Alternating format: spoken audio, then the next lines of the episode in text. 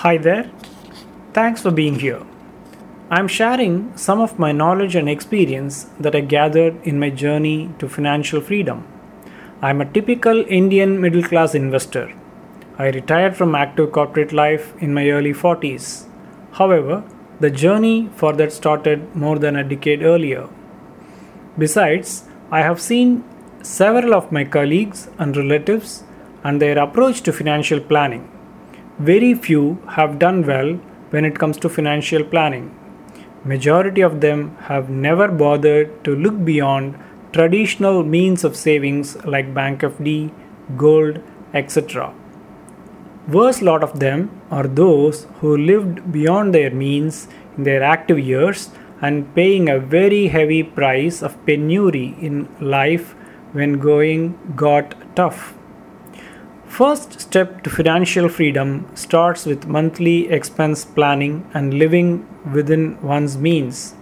Though this means everyone should always have some money to put away for savings after, out of their monthly income.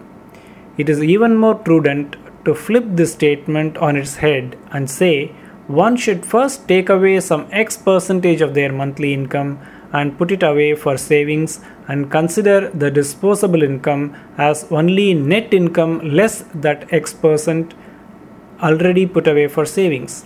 In other words, save first and then begin spending. This may sound novel. It is only difficult for those who earn too less that they are barely able to make ends meet with their net income. If you are in that category, then it calls for some introspection to see if you have scope for earning more or if you can cut down on your monthly spends. Once you decided to put away a part of your income into savings, next logical step is to list out various financial milestones that you need to save for. This will vary from various people based on their lifestyle, interests, etc.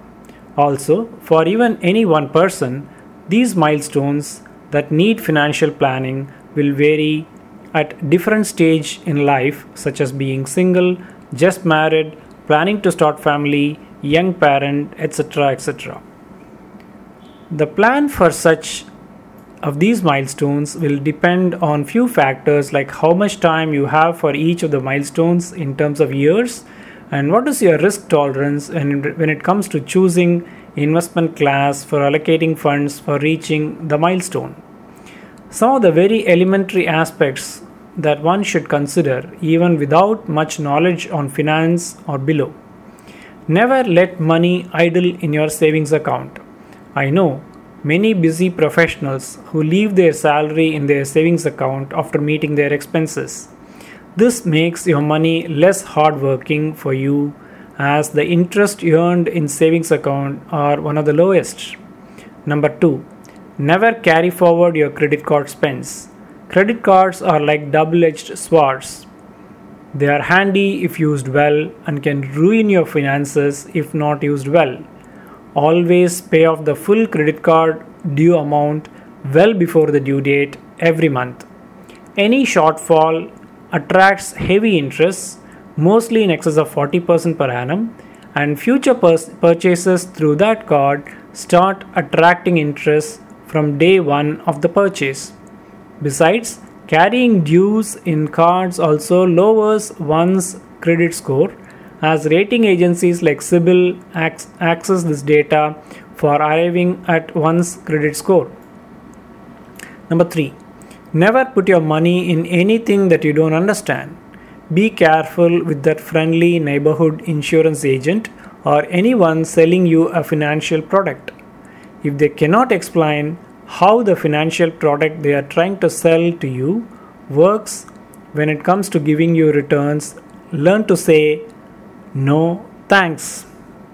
Number 4. Stop before you sign that loan application and think.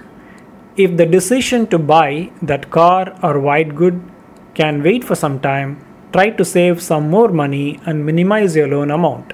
It is best to avoid taking debt that is loan for a depreciating asset like car etc unless it is unavoidable because it is a double whammy you lose money by paying high interest and assets purchased loses value in depreciation. Number 5. Treat investment and insurance as two separate aspects of a financial planning.